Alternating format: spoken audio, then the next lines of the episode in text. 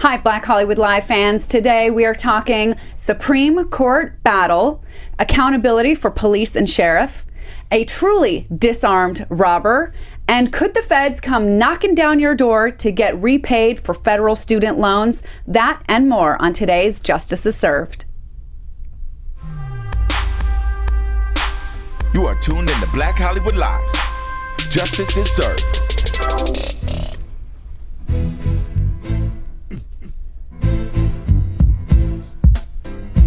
I just love this song. All right. Hello and welcome to Black Hollywood Lives. Justice is Served, where we discuss the latest in legal news every week here with me, Chelsea Galicia. My co hosts are Shaka Smith. God, I still do that every time I want to call him by his Twitter name, Shaka Strong. I love that. And BJ Aaron, thank you for joining me today. We had a massive legal shakeup this weekend. Can't wait to get to that. Um, and so, so a lot happened uh, over the last week that I want to get straight into.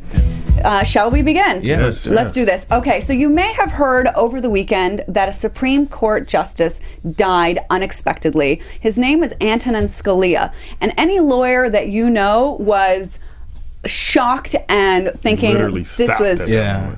jaw dropping news. And most people have no idea really who this man is and why it matters so much to their life. Right. So for a second, we just need to like in just talk about the massive impact of this one man's death. Like any person that's gone to law school in the last 30 years, like this guy is a celebrity in Right, law right. law school, right? Right. You hear you read about his opinions. They're always very colorful, controversial, and was- yeah. definitely conservative. He was Yeah. definitely someone that played to your emotions. When you read his opinions, you might just want to stand up and just walk out just after reading some of his opinions. So, Yeah, um, and we we have talked about some of the statements he's made recently in questioning about an affirmative action case. He asked somebody, "Well, maybe we shouldn't be pushing black students into schools that are faster than they can keep up with," making Yeah. uh, statements along those lines. So I thought that the Onion had the best headline about his death when they said Justice Scalia dies after a 30-year battle with social progress.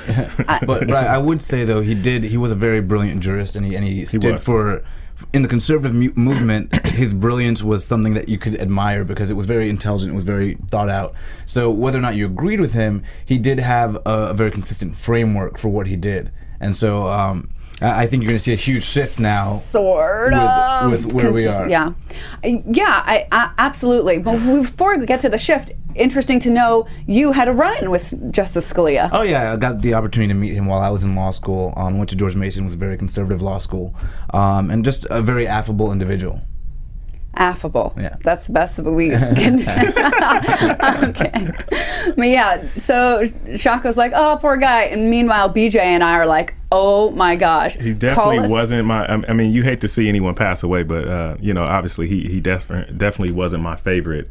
Um, you know, uh, Yeah, I would say for the, fu- for the future of the court and for the way things might go in this country, that part I was somewhat excited for. I was relieved, yeah. frankly. Yeah. I mean, because there are some really pivotal, crucial cases that were like on the docket that they had been heard, and we were going to find out what uh, he and the rest of the justices thought, and this was going to make you know really crucial law of the land. yeah. So some of those cases have to deal with uh, abortion, affirmative action, um, uh, President Obama's uh, executive powers regarding immigration. What else do we have? There was some campaign finance reform. There And were the some yeah. really big, meaty cases that were in the midst of being decided. Yeah, I think I, for most people, I don't know if they understand that um, the court was really falling five four for many of the decisions. You know, they were kind of divided along ideological lines. Every now and then, I think you had Kennedy join the other side. Um, but so this is a huge shakeup because now it's going to tip the scales possibly in favor of um, li- the liberal justices. Right. So cases that we before probably would have gone um, the more conservative route. Uh, we don't know now anymore. Right. And now this has become a huge political issue with Repu- some Republican senators promising to withhold a vote. So, how it works now is that the president uh, appoints somebody anybody. Even Shaka's like, hey, I could get a call any day now. Yeah, because right now um, they are in recess, and so the president has the power to do a recess appointment, and so he can appoint anyone without confirmation if he can do if he does it before the twenty second. But he, I think he's indicated that he would not do that. and Right. He wanted to do something in due time. So generally, the way it works is the president nominates somebody, and then the Supreme Court has to uh, affirm that by a simple majority, fifty, or even, you know, like forty-nine, and then the vice president would get to jo- to vote and cause a, a majority, and that's it. Uh, so the Republicans saying that we're not going to, for sure, uh, affirm anybody that the president nominates is pretty unprecedented, even though they pointed fingers at President Obama for doing something similar. Yeah. And I wonder if With they, were Trying, they may have been trying to bait him into a, a recess appointment because I think you would have had a lot of conservatives up in arms and may have produced a greater turnout for the presidential election. But who knows? Yeah, so this is something really to watch, and we will definitely be talking a lot about whoever the nominee um, is. We've now everybody's just sort of in rumorville about who it might be. Uh, BJ, any ideas? Well, I mean, you, you have a lot of talk about Loretta Lynch, who uh, at this time is the U.S. Attorney General. First Um, African American. Yes, yes, yes. First African American.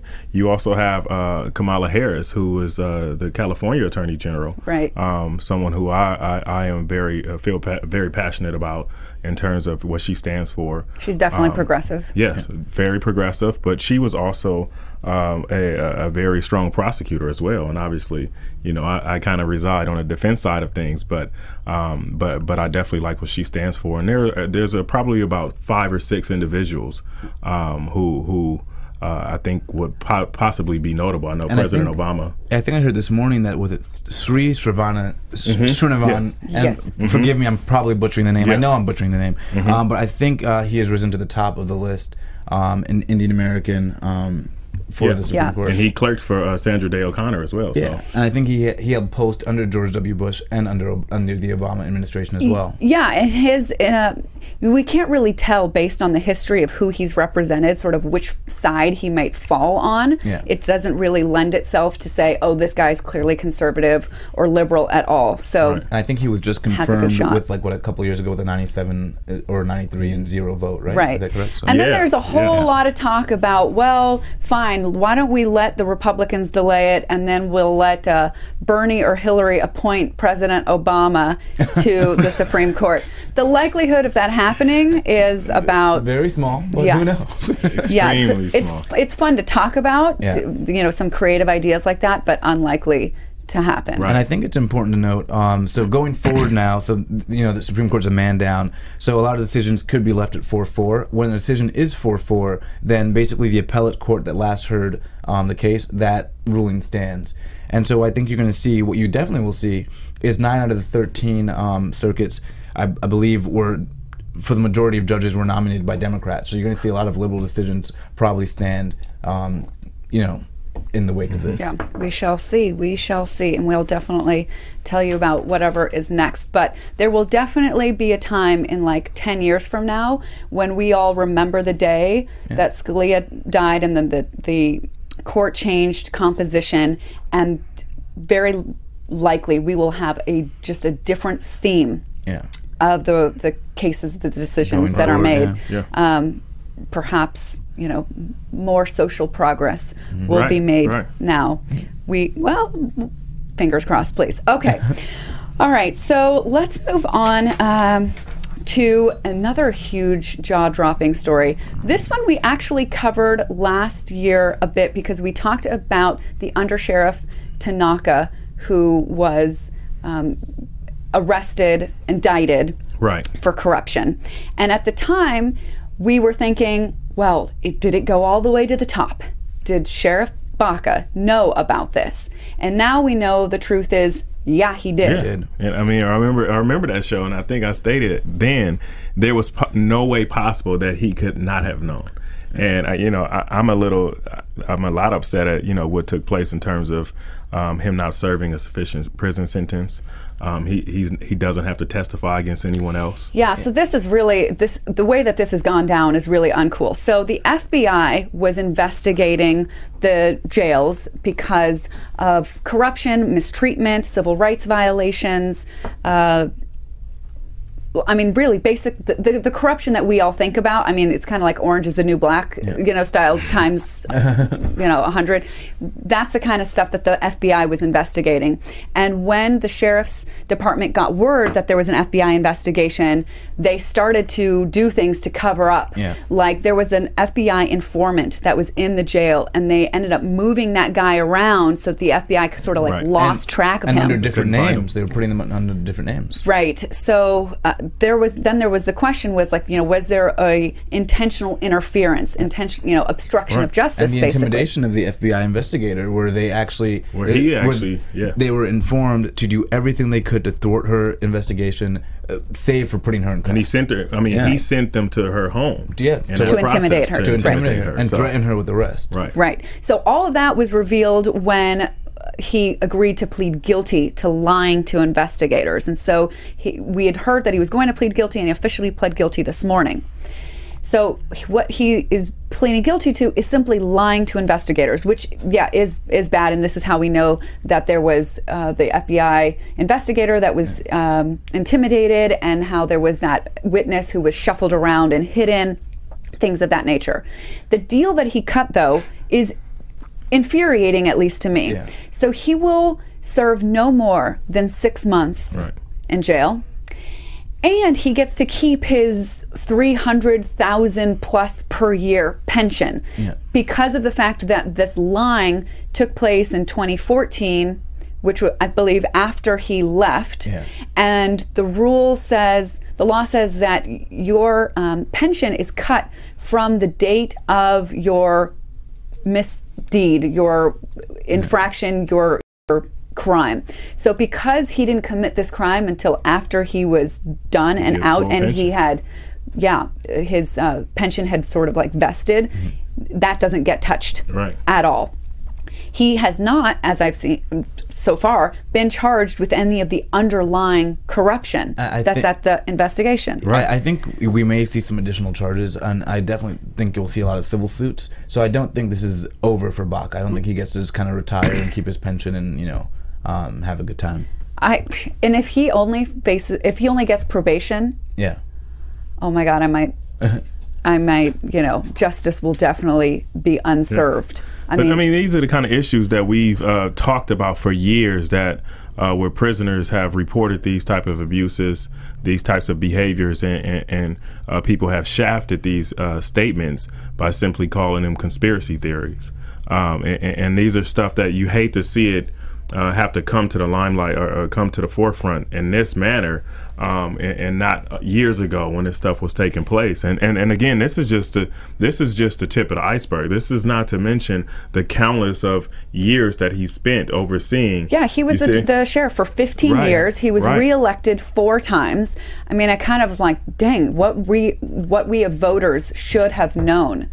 Um, this is a really just a miscarriage of justice, But I and think it's it's, a just testament that we need more oversight in that process. Yeah, absolutely. So, along the same lines as um, corruption in the jails, there's also been corruption in prison. Uh, the FBI has arrested 46 former and current correction officers at various um, prisons in the state of Georgia for being involved with things like drug trade, um, help carrying out, like, I think one was like a kidnapping of somebody on the outside. Uh, laundering money, smuggling in contraband. 46 officers. Do you think that this is the tip of the iceberg, or is this the iceberg now that This we're is getting the tip to? of the iceberg. I mean, all of this stuff is just the tip of the iceberg, and there's no. It, there's many cases that will just remain under the rug, and you just will never Mm-hmm. uncover it. Nobody will ever speak about it, um, or, or may just never come to light. Uh, but I think slowly but surely, as the wheels begin to turn, as we've seen over the last year or so. Um, I think we'll we'll kind of get a little bit more insight, and we'll start to see more officers, uh, and, and more importantly, the inst- institution changing in a, ma- in a manner that it should. Let's Yeah, I, hope. thi- I think we just have a culture of not uh, listening to people that we believe are criminals or we, we put in a, a different light and you know putting those that kind of police them above reproach. I think we're seeing that break down, and that idea once it breaks down starts to breed change. Right, and will only change though if we, as um, citizens, keep pressure on it by looking at these, by Yeah. being informed of the stories. And it kind it kind of goes back to that statement that the officer made. I forget his name now, and uh, or the prosecutor made in "Making a Murderer," where he was talking about uh, the, the conspiracy, or where he said it was impossible, completely impossible, and idiotic to think that the police officers could actually sabotage an investigation and pin it on uh, Mr. Avery. And I, uh, and this is what we're really dealing with here. We're dealing with faulty police officers, faulty actions within the police department, and like you just stated, that you know, as a general public, we have been conditioned essentially to just believe like, oh, these guys are criminals. We can't listen to anything. Their word is invalid. Right. And I think, you know, covering stories like um, the officer who went around raping women Right. with criminal histories who are all minorities and, Yeah. you know, not used to having a voice, not being taken seriously It by people. underscores that that culture. Yeah. Right. So, uh, so we all got to just stay on it so that we can keep seeing more of these stories. I mean, it's like you don't want to see more of these stories, but you know that they have to be. and they're out there, so you, you Out, have to yeah. be report on them and find them. Yeah, absolutely. All right. And then some people call this holding an officer accountable. Some people see this as a miscarriage of justice. The conviction of police officer Peter Liang. So he uh, shot a. Um, a man, an unarmed man, in a dark stairwell. He was a rookie uh, going down a stairwell. He had his finger on the trigger. Didn't realize like how just a little small movement would pull the trigger, and so he he shot and and killed uh, Akai Gurley in that stairwell. So he faced trial and was convicted of manslaughter. Is this a story of police are now being held accountable, or is this the story of another minority um, police officer being sort of scapegoated? Well, uh, it, this is a tough one. Anytime uh, a police officer is held accountable for a shooting, I think it's a positive thing. I think it's a positive step in the right direction, regardless of what race the police officer is. I think any officer seeing someone being held accountable for what might be bad behavior is a good thing. Uh, whether or not this is mitigated by the fact that he was convicted because he was Asian, and in other different uh, scenarios because the police the police were white, they were not convicted, is another story. And I think it is troubling um, when you look at the the host of cases where people haven't even been indicted. Right. For Um, similar things where this guy said it was like, it was basically an accident and he wasn't well trained. And there was a lot of situations that were similar to other officers who have killed people and have not been charged at all. There was another case where there was a white officer, and I believe this was in New York, um, where the officer was in an apartment complex or, a, a, a, a, you know, a, a, what do you call it? The- Housing project? A housing project, um, and his his gun went off. He had his finger on the trigger as well. Um, he accidentally shot someone, and it was completely an accident. You can you can clearly tell based upon the facts that I read that it seemed to be an accident. Um, he was a white officer. He got off. It's a very similar case to this one, Yeah. and he got off. Now, um, those are similar cases, and of course, Shaka, I agree. This is a very the question is a tough question because you don't want to just say yeah, you know. But the facts are before us. The evidence is before. We've seen case after case. Eric Garner, you know, where people are getting choked with Killed, no yeah. weapon, Yeah. choked to death, and there are no uh, nobody's being prosecuted, nobody's going to jail. So for for the for this situation to take place, and of course, I agree that something needed to take place. Um, and uh, I think, but it still shows us here that there are some injustices that are taking place based upon race. And it's not that he's been prosecuted maybe because he's Asian, but he's just been prosecuted because he's not white. And um, Right, so that there are you know, some of the you know uh, a Chinese organization wanted to like point out and say that you know blacks and Latinos and Asians are all on the sort of one side. non-white, yeah. I, I, so I mean, I But that's very important because uh, we talked about this before about some hate groups um, who have have been at uh, Black Lives Matters movements, and I remember one time we talked about on the show uh, where it was an Asian and, two whites, and how uh, various different ethnicities actually, typically when they come to this country, coincide with um, white privilege or, or, or would take place, uh, white social norms, I should say. Um, but you know, we see a situation here where the Chinese organizations are reaching out to say, "Look, we are a minority as well." Yeah. Well, we need to step back and understand that hey, when people are out here marching and people are saying, "Hey, Black Lives Matter," Black Lives Matter again, as we talked about before, it does not mean that no one else matters at all. It just means that hey, I have to shout Black Lives Matter because I'm being treated like I don't. And so when that happens, I need to see Asians, I need to see Latinos, I need to see everyone out there because as you can see here, the facts and the trickle down effect will come and it's going to hit your door and now you're looking at us like, "Hey, we're all in the same boat." Well, we need to make sure we're marching and we actually sitting at the halls of justice together. Yeah. And, and what I think is a little bit more troubling is that he was claiming incompetence. He was saying that he was not trained very well, um, and that the academy instructor gave him all the answers to um, the CPR exam. Right. And I think that's like that's part of a problem where they're not they're not just not training them well, they're not vetting them well when they come in, and so you know we're very big with our police officers and give them a lot of respect, and I think that that that respect that we give them should be reflected in the choosing of who becomes an officer. Or what is this training about that they're give, being given the answers? Yeah. And yeah, I mean, this is we've talked a lot. We need better training, better training, better training, and I, you know, hopefully this is perhaps embarrassing enough for the department where they are like, okay, fine, because that's what the mother of the victim wants. She wants the NYPD to undergo better training. Yeah.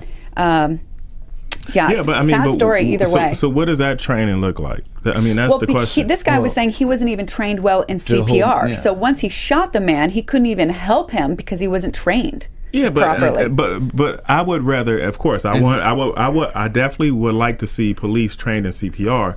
But I would rather, at this point, because we so have so many mishaps in other areas of their training, we need to be focused on not shooting and, and not being put in a position And- to where you have your finger on a gun and on I a think, trigger well, and I you think, shouldn't be. Well, I think he was also um, the, one of the issues was that he had his trigger on the gun and it should have been on the gun. So he's also saying that protocol was something he didn't know as well. To not have his finger On already, the trigger, yeah, yeah, on the trigger when he's you know going through a dark stairwell. I mean, I if can there is imagine. one piece of training that I would figure that every officer would pay attention to, it, well, will receive, and at the very least pay attention to, is anything that involves the use of and his weapon. that that's why I think this case is so troublesome is the the assertion that they're not being trained well enough to go out in these situations, and the training is resulting in the loss of other people's lives. Like that's you know yeah. All right. Well, let's um, turn to. I don't know. This is either a funny story or I think it's a pretty funny story, Oh, yeah. actually. All right. myself, myself. All right, so this is the our story about a truly disarmed robber. So a 17-year-old guy from Brooklyn made a deal with a guy on Craigslist to buy some Air Jordans from him. Right. So this is caught on video. I'm not sure if we have it. Do we have it? Yeah, we have this video, I believe. If we so could show all, that. All right, cool. So let me line this up. So they connect over Craigslist about these shoes, $190. And I mean, my shoes, women's, I mean, uh-huh. $190. Okay, anyways, I could go on for a little bit about that.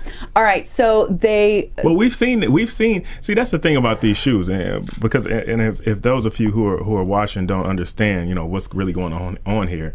You know, you get those lines of people, and we've heard for years people getting stabbed at the, you know at the stores with, for I can't purchasing. believe Michael Jordan wants to be a part of this. Well, uh, I think it's I making don't know. a lot of money. Yeah, I know, but is. come on, how much money is enough money But, but you when know, people are dying but at a over certain, the silly at a, shoes? At a certain point, you know, he's just selling a product. Yeah, you these people are not behaving who- in the right manner. But why are they being $190? How much do those shoes really th- cost it was to make? alleged that he was signing uh, that he was selling it for 190. It was also another story that was 490, which is more reasonable, which makes more sense for these shoes. So what people typically do is they purchase these shoes and then they resell them for uh, about four markup. Times limited, yeah. the amount, and that's what was taking place here. Is him, you know, they met up on a, on, on the curbside, um, Yeah. and, and and you know, and we saw them get into the car together, right? So, so yeah, so the guy, the young man, 17 year old, he gets into the car where he allegedly pulls out a gun. And you can't see that because you can't see into the car with the video. But apparently pulls a gun and tells the guy, you're going to do exactly what I want or I'm going to you know, shoot you. And I, I, some reports are that he actually pulled the trigger, and but it just misfired. It didn't go off. Oh, Right. Wow. Yeah. I didn't read that. The So the Yeah. kid jumps out of the car with the gun and the shoes and goes walking down the street. And the driver appears to pull away. Uh, and then he then makes a sudden U-turn. Right, And you see the kid sort of like at the top of the screen, like just get plowed into Mm-hmm. by the driver of the car. And what happens that you can't see very well in the video is that the kid's arm gets severed off. The one holding the gun and the shoes gets severed off b- below the elbow. But that doesn't stop the kid. He keeps running. He tries to get on a bus. The bus driver refuses to let him on or demands that he get off. And then uh, kid tries to run and he like just passes out. Yeah. Uh, and the guy pulled him off the Yeah, the bus. guy pulled him off the bus, He put him off the bus, but he's running But, yeah. with no with one arm at Yeah. this point. and people are yelling like hey stop running your arm's bleeding out you know um, all over a pair of shoes Right. now the shocking or not shocking that the driver of the car who is a 39 year old um, let's see philippe i want to get his name right where it is this go philippe pierre Right. is charged with attempted murder Yeah. Yeah. the kid though is also charged with you know robbery and uh, Arm and uh, I believe the the firearm right possession. All right, cool. Let's Yeah, roll so it you and can see. here. This is this is the kid who's actually at the car. Zachary and he'll Sam. step inside the SUV here. And, and apparently, at this point, and you won't be able to see it, but uh, during that gun. portion is when he allegedly pulled the gun out, um, and you can see the SUV slowly pull away as if he's leaving, and then he turns around here, um, and, and then you should see another clip right there when he runs over there, over there. And so you can see he he ran him over, uh, and like yeah, Chelsea uh, said. Some one report I said I, I read saw that the um, driver uh, Pierre saw the kid reach back to like his waistband, perhaps to pull out the gun again. So the driver ducked and then just kept going, and that's I mean, I don't know. It's hard to see that here, but what I will say is, from from from my angle, I mean, from from my eyes, it seems like I I don't know if after he just thought he got a clean robbery and this guy was just going to go on about his day, but it seems like he wasn't paying attention to even see if he was going to turn around. So I don't know, you know, if he was reaching for his gun because it seems like he wasn't even paying attention to me. right. So the doctors were actually able to reattach the arm. I'm Oh, wow. not sure how But they're not- functional. they're not sure if it they have it took yet. Yeah. Uh, but so now the question is, uh, you know, for sure. Let's let's just handle the kid first. I believe it's fair of the robbery charge and the uh, and the weapon, yeah. Right. right. No controversy about that. Right. Uh, the the more controversial charge, I believe, is the attempted murder charge for the driver. Yeah. Because most people, w- when they see this, uh, and and this is from maybe a layperson's perspective, they'll see it as what the driver did, you know, as, as something kind of vicious, but nothing wrong. He was defending himself essentially. And it almost seemed kind of poetic justice, right? Right, right, and, and, Karma. and I Yeah. think that's where the general public will get caught in this, but that's just not how the law works. Well, I for I don't see how attempted murder is the correct charge.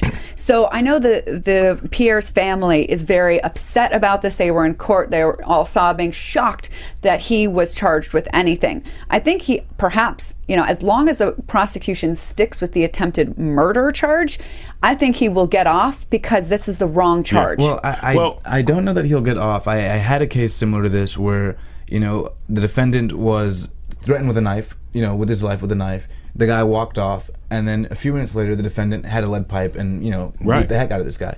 And when I spoke to the defendant, he thought that was self-defense, and he said, "Here's the case. I don't know why I'm in here. It's self-defense." Right, and most people and, do. And most people think that's self defense. But the problem here is that cooling off period. Exactly. If there's ever a cooling off period and then you go and attack that person that may have incited you to for in you know enraged you, that cooling off period now makes you liable but so- for that whatever but that you do. goes but that's for that's for, for voluntary. manslaughter. And so for voluntary So- manslaughter, So that's what I, I think. That's what the charge should be. Yeah. Is Right. uh, attempted. I mean, it sounds Well- like a legal fiction, and I'm not even sure it exists in New York. It does in California.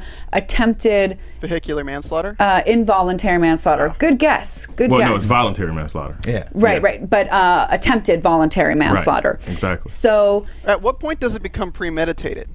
Because if he drove off and he was And of he- sound mind and Well, thought, that- and I- okay, I'm away safe, I'm no longer, my life is no longer that- being Well, pre- premeditated itself is a term of art, um, and, and so what you're talking about, I think what you're talking about is just the intent. At what point is, did he actually have the intent to kill? That's why to kill him, and that's where you get the charge That's of why I attempted think murder. it's attempted murder because they determined that he had enough time when he turned that car around to decide I'm going to take this guy's I don't life. think so. I think I could. Uh, imagining myself in this situation. Somebody pulls a gun on me. In that moment, your adrenaline like takes over. You think your life might be over, especially if he tried to pull the trigger and it didn't go off. Right. Right. So then at, the, at first you're just like stunned. You're driving off, and then. But how many times does this happen to you? Something happens in a moment.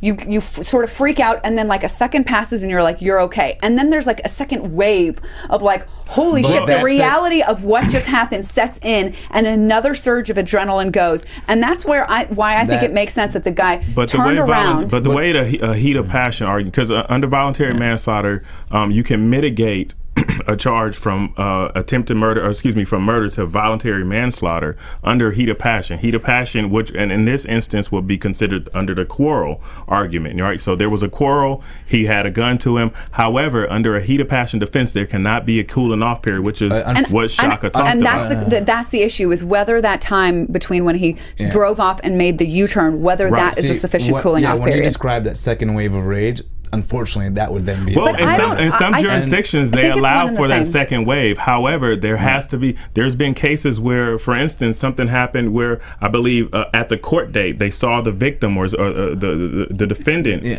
and it reignited. And the court has ruled before that that is Yeah. effectively reinitiating the, that heat of So, passion. I mean, how many seconds? but many in this seconds? case, nothing happened. to me, to me, what I saw there was like four was- seconds, was- five seconds. It was longer than I remembered. So as I just watched it now, that's why it seemed even a little bit more valid. It, it seemed a lot longer. The guy walks out. The the thing makes a long U-turn. That's not going to hold. It- that that I, I, personally, I don't believe that's going to hold as a heat of passion defense. Yeah, this guy at got out of the vehicle. Oh. Yeah. He walked around the vehicle. He walks around walked the across the street. yeah. He turned his took his vehicle out of park. He drove up to a stop sign, made a U turn, and ran this if gen- anything, this, if you ma- this him, young man down. If you would have hit him right as he got out of the vehicle, then It would have been a different yeah, story. yeah. well what about the fact that he he severed his arm but he didn't like hurt the guy badly enough because the i mean the, the guy he didn't inflict grave bodily da- But it- harm it's physical No, it's no defense No, he to did. attempted murder, but it's no defense to attempted murder to say, "Well, you didn't get me that good," you know? yeah, So- yeah, right, Can right. I throw yeah. Can I throw a curveball you guys' way? Yeah. I want to see how you'd handle the situation if, let's say, there is a student who has a gun, right? Mm-hmm. And the student threatens somebody off school grounds with the gun, and then goes onto school grounds with the gun. If somebody came over and attempted to kill that person to prevent them from creating another, no, I mean, So we can't do that. You can't take that- the law sort of like into Yeah. your own now hands. you're in a po- exactly. you know this this heat of passion thing this arose i believe out of a case where like a, a husband walks in to his house and finds his wife in bed with another man and, And then in that kills moment, yeah. the man. And this was how you know we Yeah. right. mitigate and, and, and that's why to- most of the heat of passion cases deal with spouses or uh, and, and it's not even just spouses. You can't for instance you can't hear that someone has cheated on you. You have to be in that in, a, in the act of catching them or something but it's it's not limited to that but it's also Yeah. quarrels so which Yeah. means obviously there's a fight or there's a scuffle or something it just has to be an like this. intense emotion and and and i think a, I think this is why a jury thank goodness for jury trials because i think a, this is where we have you know it's not just a video and we and a judge decides you know a jury will put themselves into the defendant's shoes Well, the thing the thing is, court precedent ha- has essentially set uh, only uh, only certain areas. It, it's not just uh, an intense emotion. The jury can, can essentially, can, uh, in fact, the judge would not instruct on that because court precedents had has made it to where it's only actually been uh, spousals, excuse me, spouses or sudden quarrels that have taken place, and that's where they have allowed it. yeah but well that looked to me like a sudden and- quarrel right no, it, it definitely was. I- but the I- issue was the cooling off period, like like Yeah. Shaka was talking about. And I, I think, you know, in this particular case, do I want this guy to go down for attempted murder? Absolutely not. Right, But you don't want- yeah. But the danger of him not being charged and not being convicted is that people will start to take things in their own hand. And I think the reason we have these laws about the cooling off period is to avoid people from being vigilantes, essentially. Right. And so, because someone threatens me to, today, and I may not know their true intent, maybe they are threatening me, but they actually have no intent to follow out with killing me, Yeah. and then I go tomorrow and kill them. It, I, if, if this case doesn't stand for not doing that, then we, we're gonna have a problem in this country. Can I ask one more question? Yes, of Yeah. course. Do you think the case would be the same had the arm not been severed? Because literally hitting somebody with a car could potentially murder him, but he was running away even though his arm was severed. If they, if he had run away from the scene and then been arrested three days later, could he have still No. filed an attempted Uh, murder yeah, charge yeah. with the surveillance tape? Yeah, it was the same. Uh, as Shaka mentioned, the degree of injury is not the is, is not the indicator. It's the intent and the Phy- instrument physical, used. serious physical injury for Well, serious- attempted murder. Yeah, serious bodily harm. When you take, for instance, he But you it's the instrument have, as well. Yeah, you don't need, need to have actually incurred the serious bodily harm. But the person has intent to, intend create yeah. serious bodily injury. Well, and, and when you could- take a SUV and ran it, ram, ram it over someone, I think that intent is definitely clear. unless he says he well i don't know how good of a defense this was he was he was going back you know to confront the guy N- probably not a good idea and then when he saw the kid was about to shoot at him he ducked and then Well, inadvertently And struck now- him So now you're talking yeah. about self defense, and when you when you're talking about a self defense argument, you cannot be the aggressor. You can't create the and, circumstance. well and also this man this guy this kid walking around with a gun and there was other people around so you know we could say well he was trying to be a good guy and safeguard the, the other police. Defense people of third parties, no, but yeah, Right. it does not quite doesn't quite fit. Yeah. yeah, Yeah. all right. okay There's no way around that one. I didn't think so, but I put it- I you thought know I'd what? put it like, out like, there. I agree with Shaka. Yeah. I, I would hate to see this guy convicted over something like that. But and as especially a the procedural kid matter, is not you know what is he going to get a slap on the wrist he's 17 Yeah. years old he's he's a kid Well, he'll get more than a slap on the They might wrist. charge him as Well, an adult, but- Look at a story to tell. you think um But hope, hopefully they plea this guy out and they figure something out that makes it, or the sentence is somehow you know not quite. I mean, we women have expensive shoes, but I don't think we kill each or rob each other over it. what the? I mean, this is, yeah. So you wouldn't rob nobody over some Louis Vuitton? no, no, no, no, and no. I, I yeah, I, I, I'm, I mean, I, part of me feels like justice in this case would be, you know, bitch slapping the kid. Like, really, you're gonna I agree. Yeah. hold I somebody. agree. I mean, what about The true criminal in this case was a psychological- kid. The Yeah. psychological damage that that has on somebody. If somebody pulled a gun on me over shoes, I mean, I, this kid better pay for therapy for life because that is. I mean, hopefully Right. the kid gets sued with. Uh, for uh, intentional infliction of emotional distress. Yeah, distress. he can. Yeah, yeah. He can. Right. All right. Okay. So another story that might that you might find outrageous. So have you taken out a student loan, a federal student loan? Yeah. Yes, What, what too do you, many. now, how do you feel if you uh, back in like 1987 took out a $1,500 loan, and then federal agents, seven of them, come in fully equipped, knock down your door, and arrest you for this $1,500 that you owe to get you on a payment plan? And these aren't just local police. These are U.S. Marshals who Yeah. engaged in this. Yeah, this is. insane. But you know, my, my first thought was it's a shame we don't treat all debt in this country like that because I think we'd all make smart decisions getting credit cards. We'd, we'd all make smart decisions with our banking. But it, this story is ridiculous that they, they went through these great lengths to, to get this one guy. Now, if they start doing this for everybody, maybe it's Yeah, I mean they're You saying gotta go that, to the top of the ladder. So they've got You have to go to the 94 top. U.S. Marshals serving the the that are, exist in this country, right? And they're usually doing big important things like executing warrants on federal criminals and. com- yeah, investigating domestic and international fugitives. Right. inve- I mean, big important things, right? And then we use them to collect debts of fifteen hundred dollars. dollars. so apparently, this this one guy, Paul uh, Aker from Houston, this is his story, but he's not going to be the last person. Apparently, this is sort of a new plan to recover the federal government's day, money. back in the day, they had debtors' prison, and and, and uh, from my understanding, that never actually went away. It's just something that they haven't exercised. So, um, is, is this isn't foreign to our judicial system? We definitely had stuff, but uh, and in fact, in debtors' prison, from my understanding, uh, this was decades ago, um, but uh, it was actually held in contempt which would mean that there isn't a limit in which uh, a time frame in which you can you know you you can you must be released Yeah, wow. So bankruptcy isn't one of those classes in law school that everybody takes. You can take it sort of as an elective if you're interested. So I have not the first clue about bankruptcy, and I was under the impression that we did away with debtors' prison altogether. Uh, we So- just stopped effectuating its use All right. So, I, I mean, I think that this is a ridiculous use of resources. I'm sure it it cost the operation to arrest this guy probably cost taxpayers more, than than $1,500. fifteen hundred. Where you where where you sending several seven marshals Seven, to arrest this guy yeah. for fifteen hundred dollars of student loan debts when we should be relieving people of student loan debt. Yeah. And they, and they took him in to arrange a payment plan. You could have mean- called, give him guy a call. Right. I mean, like knocking the door payment plan set down, like Yeah. not, you know, this was not a polite, like, you know, entry. This was like coming in full um, gear and, and the whole thing. I think it's, you know, ridiculous.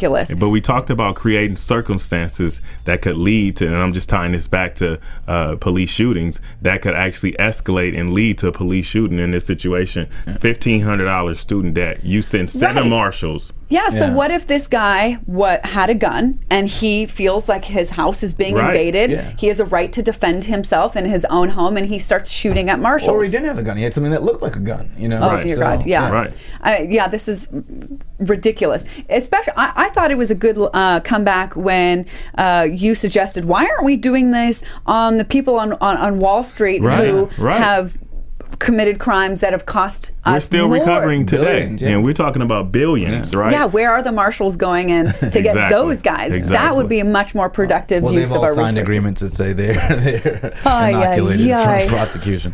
Uh, right. Yeah. All right. Hate to end on that note, but it looks like that's where we're ending today. Thank you for joining us on this week's episode of Justice is Served. Don't forget to come back with us next week. And in the meantime, if there's a story that we should cover or comment that you have, please let us know. Like, uh, tweet at me at Chelsea Galicia. Um, at me, Shaka Strong. And just BJ Abron. Got. Oh wow! Bye guys. From executives Kevin Undergaro, Dario Kristen, Tiana Hobson, and the entire BHL staff, we would like to thank you for supporting Black Hollywood Live, the first online broadcast network dedicated to African American entertainment. For questions and comments, contact us. Info at blackhollywoodlive.com. Like us on Facebook, tweet us, or Instagram us at BHL Online. And I am the official voice of Black Hollywood Live, Scipio, Instagram at KingXO Bay. Thanks for tuning in. Hollywood redefined. The views expressed here are those of the host only and do not necessarily reflect the views of BHL or its owners or principals.